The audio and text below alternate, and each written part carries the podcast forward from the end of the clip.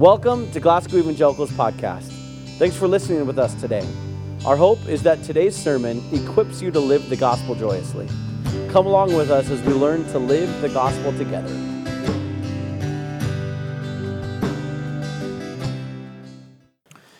For those of you uh, who brought your Bibles, would you flip open with me to Acts chapter 3? Acts chapter 3. We're going to continue on in our uh, sermon series this morning uh, on Acts. And I love how, uh, when kind of coming together, going, how does this all mix up and how does this all work together? And if you didn't know, Palm Sunday is today. And so, uh, if you don't know what Palm Sunday is, this is what it looks like right here. We'll wait for it, right there. Um, and so, uh, that's that's what it could look like. Uh, but no, Palm Sunday is where we uh, celebrate Jesus triumphantly entering, and we're, we're going to talk about that. But how does Acts chapter 3 enter into that? And I think it's about this, is, is about receiving something you didn't expect receiving something you didn't expect. Yesterday, uh, Ava was playing a basketball tournament in Scobey. And we showed up and we had a game at uh, noon and then a game at 1. We knew those were scheduled. And depending upon how everything went, we had a game at 9 o'clock. We would have a game at either 6, 7, or 9 o'clock. And so we were all prepared to uh, be there until nine o'clock because that was the losers bracket, right? And so we were all prepared for that. And um, at the end of the day, Ava's team took second place. And so uh, what happened is, is we were sitting on the bleachers afterwards, and she she looked all bummed out, and I said, "Well, what's wrong, sweetie?" And she's like, "I I really wanted first. And so, and I looked at her, I said, let's be honest. Did you even think you'd win game one? And she's like, no, not at all. And I said, did you think you'd win game two? She's like, uh-uh. And so we, they took second. And so I'm like, second place is pretty good. And she's like, yeah, second place is really good, I guess. And so getting something new didn't expect. That's what it looks like in uh, chapter, verse chapter or chapter three. And so let's read that together and then we'll pray, okay?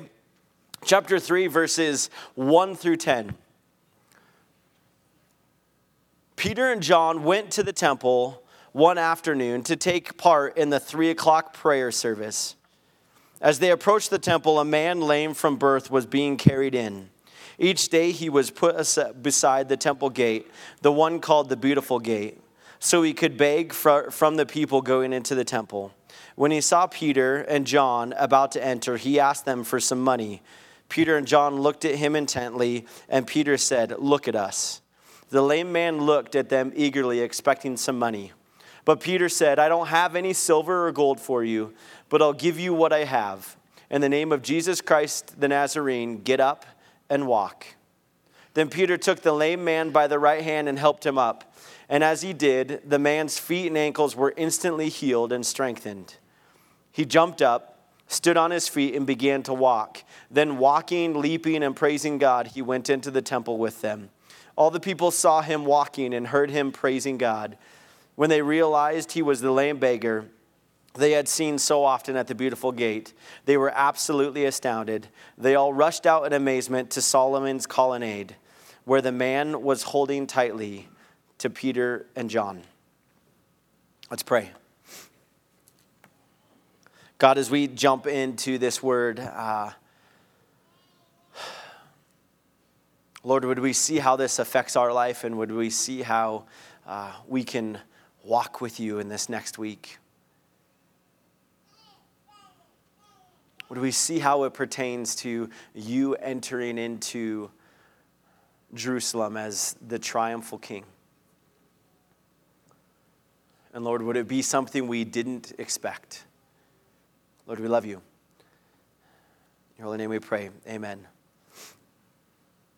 This whole entire series that we've been on in Acts has been the foundation of one single verse, and that one single verse is Acts 1 8, and it says this it says, When you receive the Holy Spirit, when it comes upon you, you will be my witnesses, telling people about me everywhere in Jerusalem, through Judea and Samaria, and to the outer ends of the earth. This whole point now as we continue to move on. We've seen that Peter has given his sermon to people, and now they have all these believers. And we don't know how many weeks we jump forward, but maybe it's a couple weeks, maybe it's a couple months, and it continues to show the power of the Holy Spirit on the 12 disciples on the 3,000 people who are in the church. And so I just want to kind of go verse by verse with you this week and kind of look at okay, what does this look like in our lives? What does this look like as we have the Holy Spirit in us and we're walking through, and how does this practically help us live our lives. And so, if you're taking notes, you can just follow. We're going to take two, basically two verses and a chunk, and you can write down any uh, any note you want as we go through. And so, here's the deal. Let's read it together. Peter and John went to the temple one afternoon to take part in the three o'clock prayer service. As they reached, as they approached the temple, a man lame from birth was being carried in. Each day he was put beside the temple gate, the one that was called the beautiful gate so he could beg from the people going into the temple. This isn't kind of something uh, profound, except for this is that we understand that just because they became Christians didn't mean they left out their rituals that they were doing all along. They were going for the nine o'clock prayer service, they were going for the noon prayer service, they were going for the three o'clock prayer service because they wanted to be with people. Their whole entire point in life is to just be around people to continually point to Jesus Christ. And it just so happens that uh, there is constantly people lined up asking for prayer.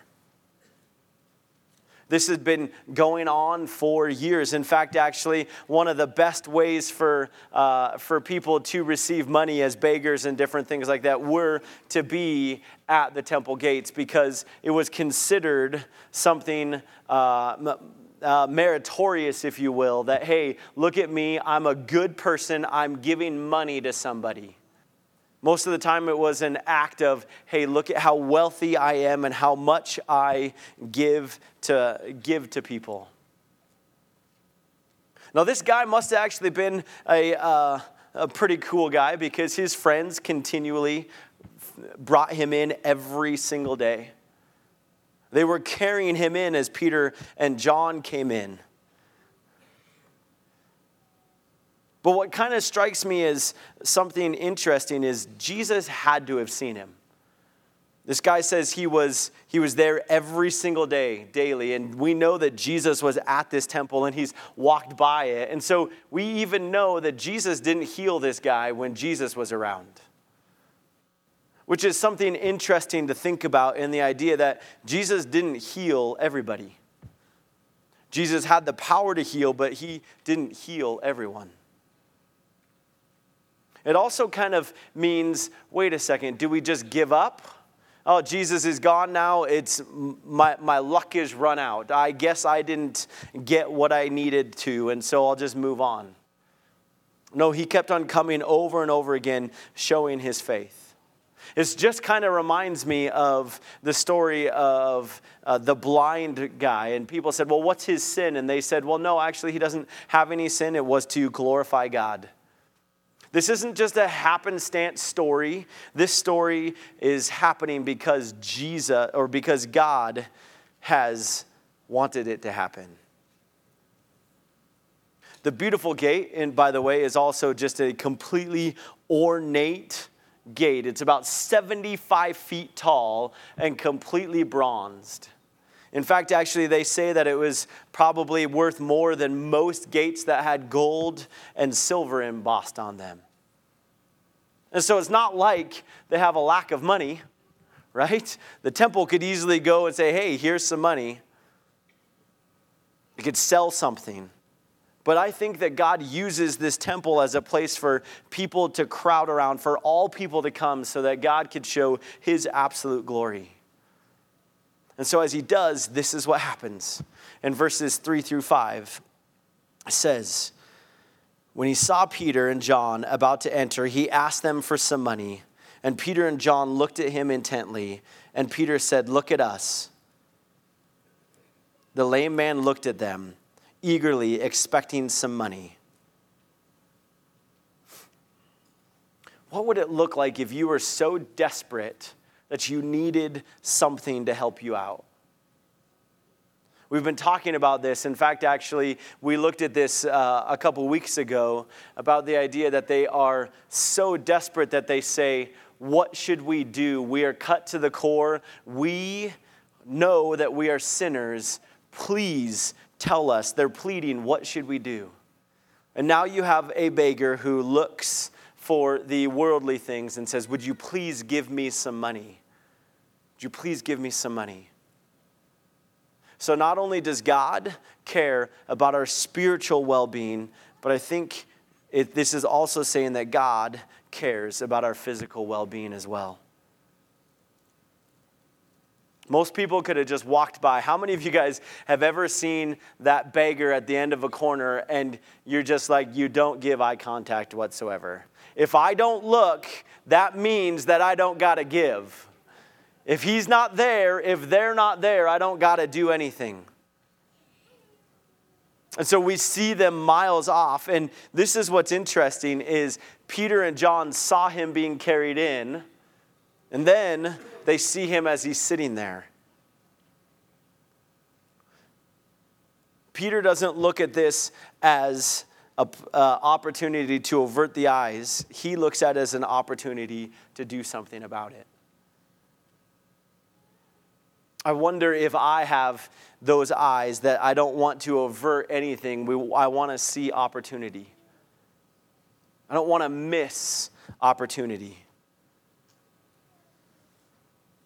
But what if they go and spend it wrong? What if, they, what if they're not responsible? Well, I don't know if that's where we need to go as Christians. Maybe it's we need to be so spirit filled that we look for opportunities for the Spirit to work through us. We've already been setting this up all through the first two chapters where the Holy Spirit is on them and they're guiding and they're directing. And this is to the point where, in practical application, they're walking with the Holy Spirit. And so the response of Peter is simply this but Peter said, I don't have any silver or gold for you, but I'll give you what I have in the name of Jesus Christ the Nazarene. Get up and walk. Then, G- then Peter took the lame man by the right hand and helped him up. And as he did, the man's feet and ankles were instantly healed and strengthened. I don't have any gold or silver, but what I do have, I give to you. Have you ever walked up to a beggar and looked at them and said, even if you knew that you didn't have any money, instead of walking by, you just said, hey, I don't have any money for you? To be honest and open with people at where you're at at this time. Or do we ignore? Do we push aside? Do we not actually care about the afflicted things going on? What if we started with Jesus and started instead of starting with what's go with the, what we think are their problems? You see, I think we want to solve people's problems and say, okay, well, if you would just do this, this could solve everything for you. Instead, he goes, I don't have anything, but what I do have, I give to you in the name of Jesus. I most of the time, when dealing with people, start with, well, let's look at the problem and see how we can solve that problem and not start with Jesus. When he says this, immediately he says, Get up and walk. This is a divine interaction. This is God stepping in this man has been born with this, afflicted with this his whole entire life. This isn't just an ankle broken or anything like this. No, this man could not walk his whole entire life. How many people do you know who have dealt with sin their whole entire life? How many people do you know that just are struggling over and over again their whole entire life that aren't walking with Jesus? Most of the time, we end at what you need is Jesus and walk away.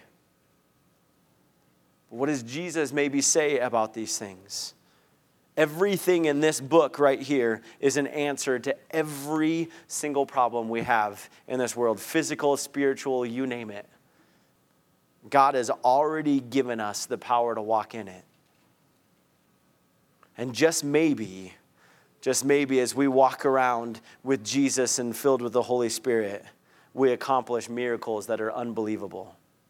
Because Peter, in verse 8, reaches out his hands and picks him up, and he's instantly healed. He jumped up, stood on his feet, and began to walk.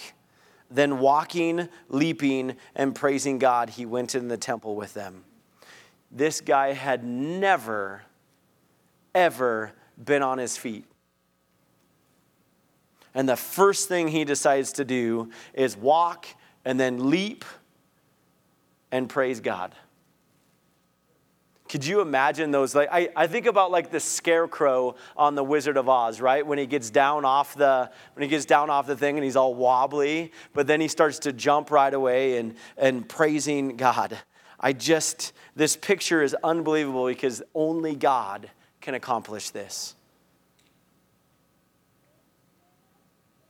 We find out later on that this man is 40 years old.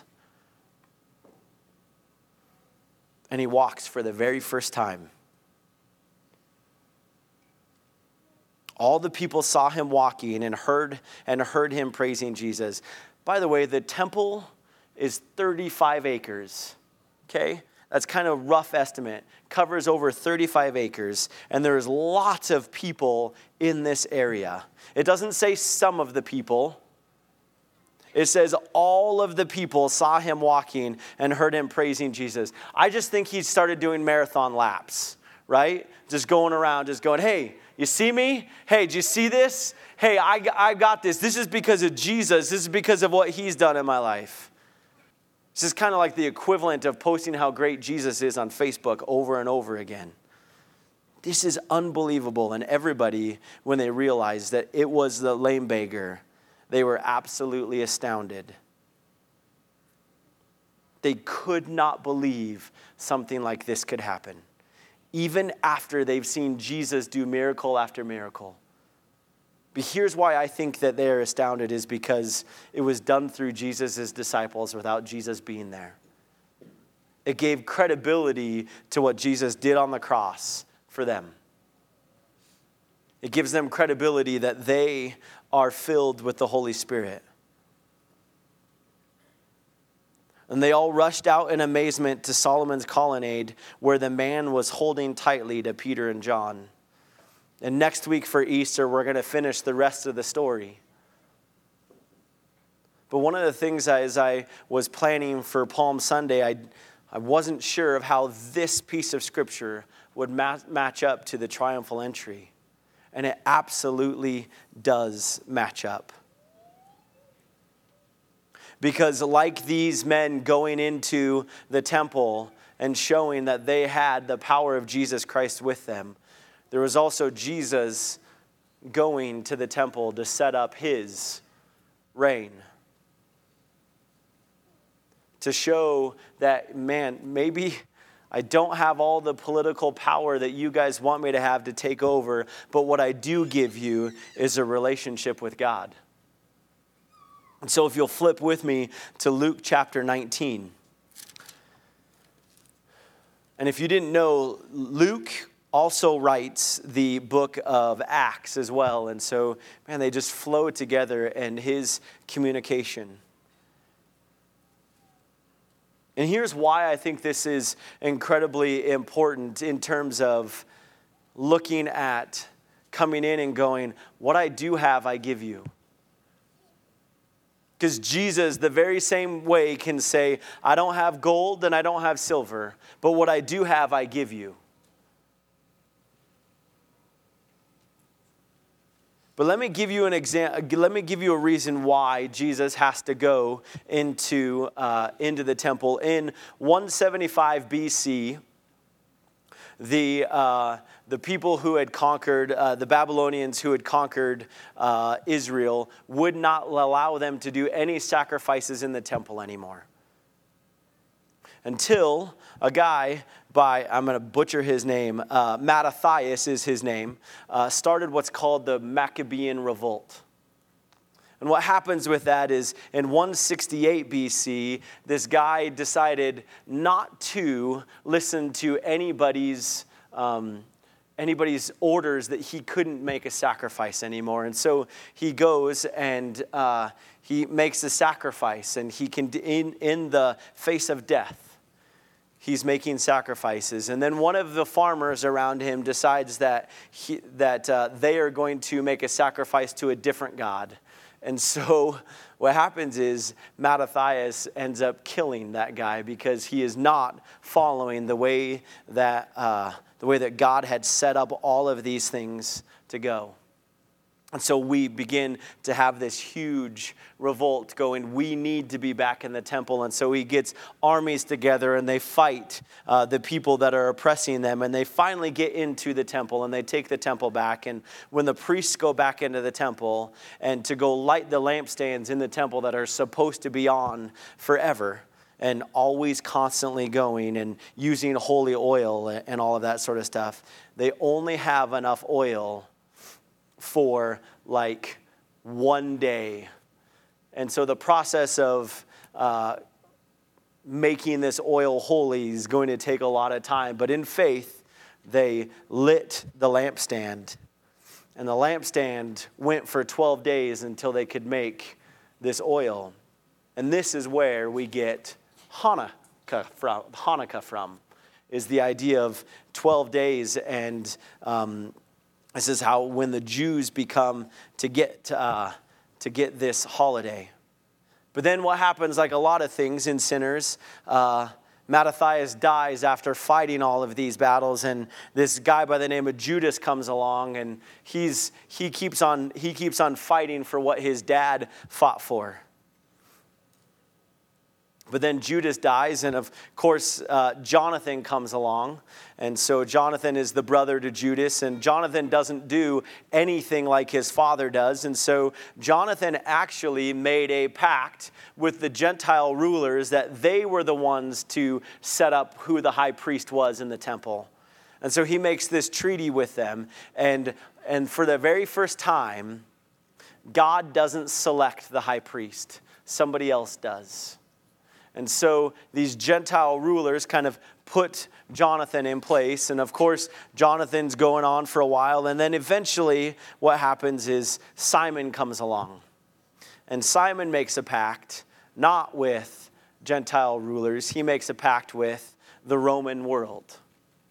And so now Rome has control of the temple. And it just goes on from there, right? They create this system in which, hey, if you want to create sacrificial, uh, sacrificial offerings, you'll come and you'll bring your sheep, but we're going to inspect them first.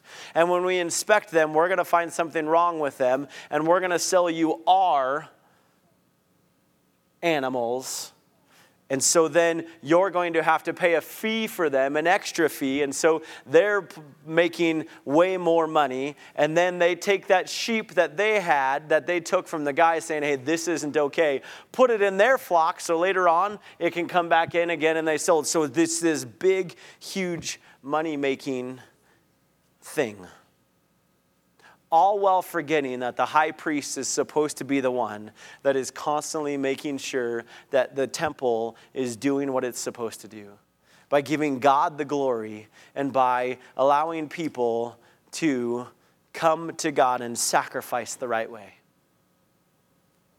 If there was a time in which somebody needed to make a triumphal, triumphal entry, it was now.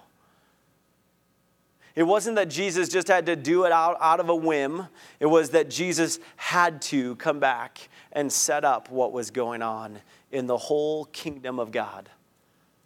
And so when Jesus walks into the temple, it's because he is taking back what's rightfully God's. Not what's man's, but what's rightfully God's. And trying to come back and go, we need to glorify God, not use this for evil. And so we find in 28 the story of Jesus entering the temple and taking it back over. And it says this After telling this story, Jesus went on towards Jerusalem, walking ahead of the disciples. As he came to the town of Bethphage and Bethany on the Mount of Olives, he sent two disciples ahead. Go into that village over there, he said. As you enter it, you will see a young donkey tied there that no one has ever ridden. Untie it and bring it here. If anyone, if anyone asks why you are untying that colt, just say, The Lord needs it. So they went and found the colt just as Jesus had said. And sure enough, as they were untying it, the owner asked them, Why are you untying that colt? And the disciples simply replied, The Lord needs it. So they brought the colt to Jesus and threw their garments over, over it for him to ride on. As he rode along, the crowd spread out their garments on the road ahead of him. When he reached the place where the road started down the Mount of Olives, all of his followers began to shout and sing as they walked along, praising God for all the wonderful miracles they had seen. Blessing on the King who has come in the name of the Lord, peace in heaven and glory in the highest heavens. Highest heaven.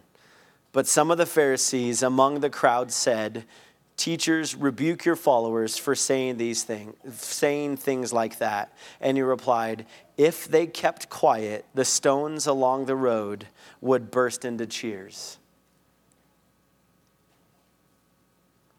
The whole point of Jesus coming back in his triumphal entry was to take back what was rightfully God's and what man had made for destruction. The whole point of Jesus' life was to continue to bring us back into a right relationship with God.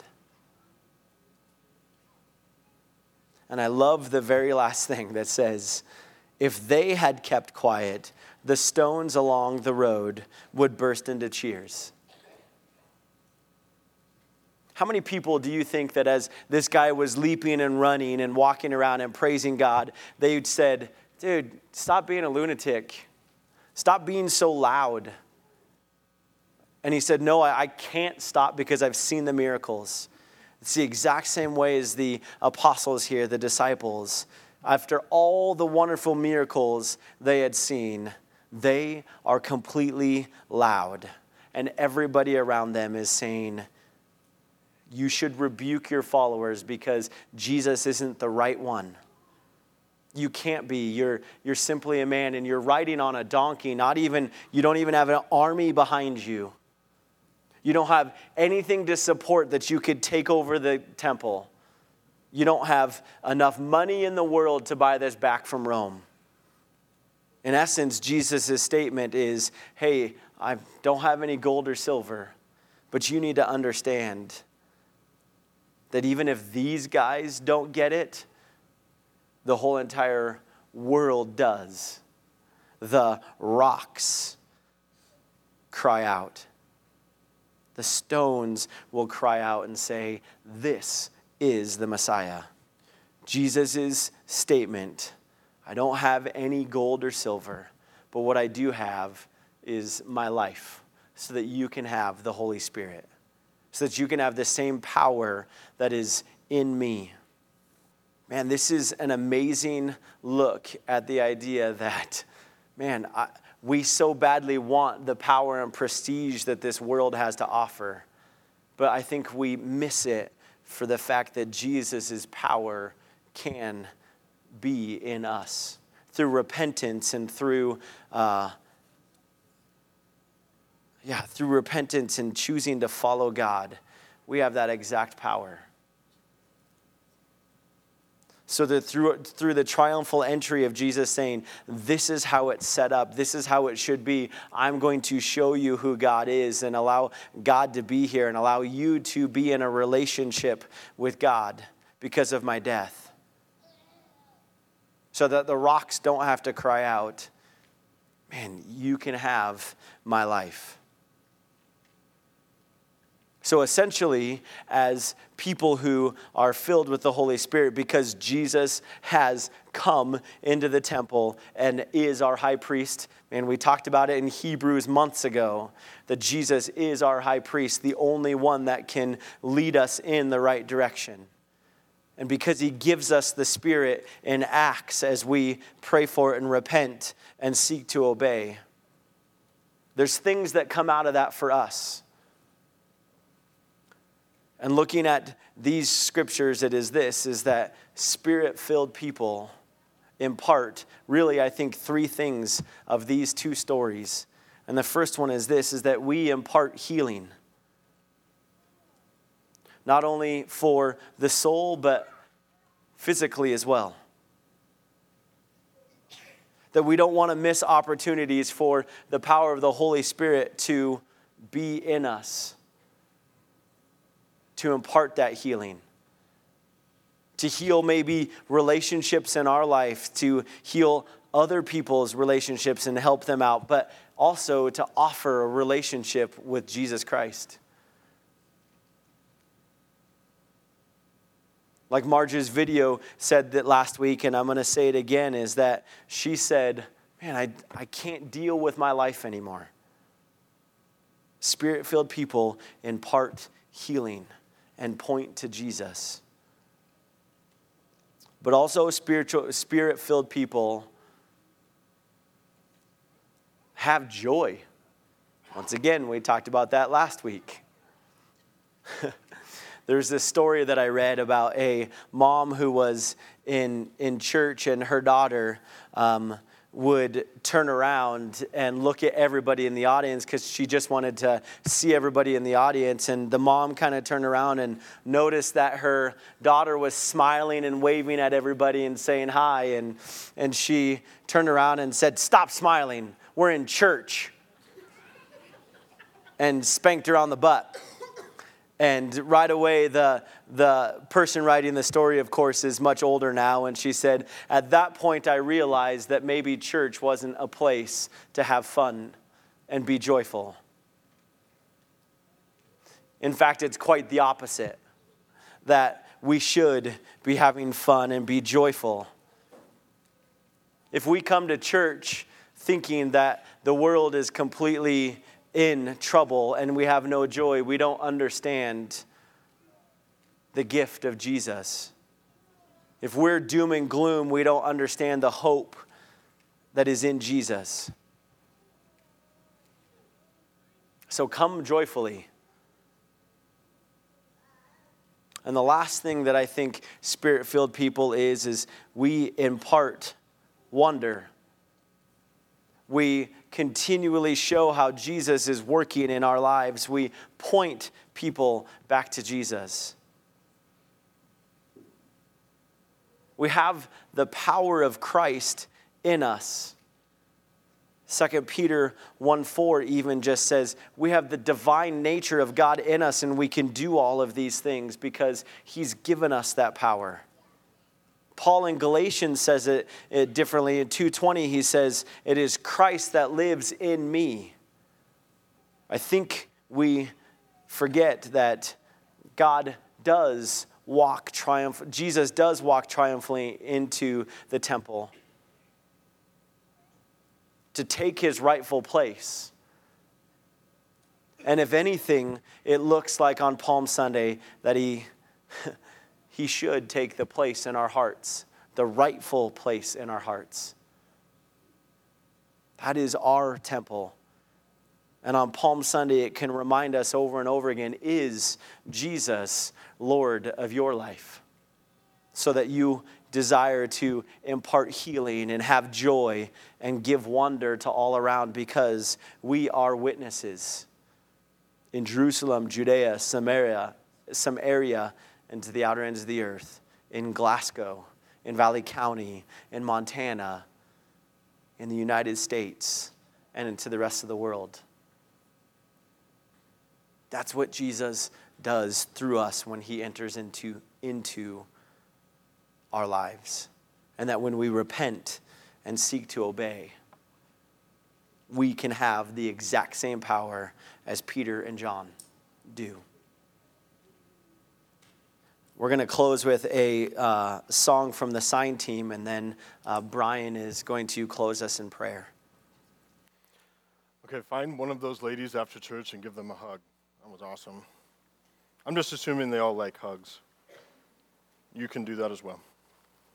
Um, w- whenever I see uh, physical disability, blindness and lameness and um, disease and different things like that, I, I feel that, that in the, the Gospels and in Acts, a lot of times God's, um, just leave the lights off. You can just leave them off. Um, a lot of times God's pointing out sin. Um, we, we, we're going to have people in our lives that have been debilitated by sin their entire life. We were that way before belief in Christ. Debilitated, can't walk, can't live joyously, can't let Christ live through us. And so then the second thing is, uh, oftentimes we, we can make the wrong comparison that this lame beggar, uh, if it was in today's day and age, would be right outside these doors. But that's, that's not true because this isn't a temple, this is a building. The temple is you. And so, in your daily life throughout the week, this was at 3, 3 p.m., in your daily life throughout the week, how many people are disabled, are suffering in sin that God has in your life day in and day out?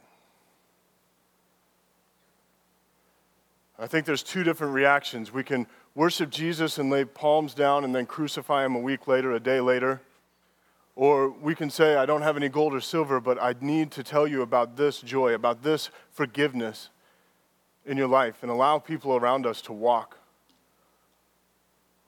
We do get people to come up to the church and ask for things, but I think it happens a lot more throughout the week in your lives. And so look for that this week. Look for opportunities to share Christ the same way that Peter did. Hold someone's hand. Tell them that there's a different way to live. Show them that there's a different way to live. And then watch them leap and run and jump for joy. Let's pray.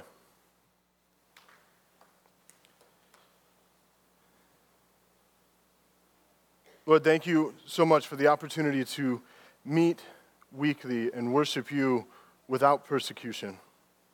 Lord, we can freely meet here in this beautiful place and lift your name on high. And Lord, I pray that the same enthusiasm that we have in our worship team, in our sign team, Lord, I pray that we can have that in our everyday lives as we're dealing with people all over Glasgow, Valley County, Montana, and to the outer ends of the earth. Lord, may you give us the words to use, the hugs to give, the prayers to pray. Lord, we can't do this without you. May we continue to remember that, especially this week, and use every single opportunity we have to be a part of your unfolding plan. Lord, we love you. It's in your holy name we pray. Amen. Thanks for joining us again for another sermon of the GEC podcast. Connect with us at glasgowec.com or every Sunday morning at 10 here in Glasgow, Montana.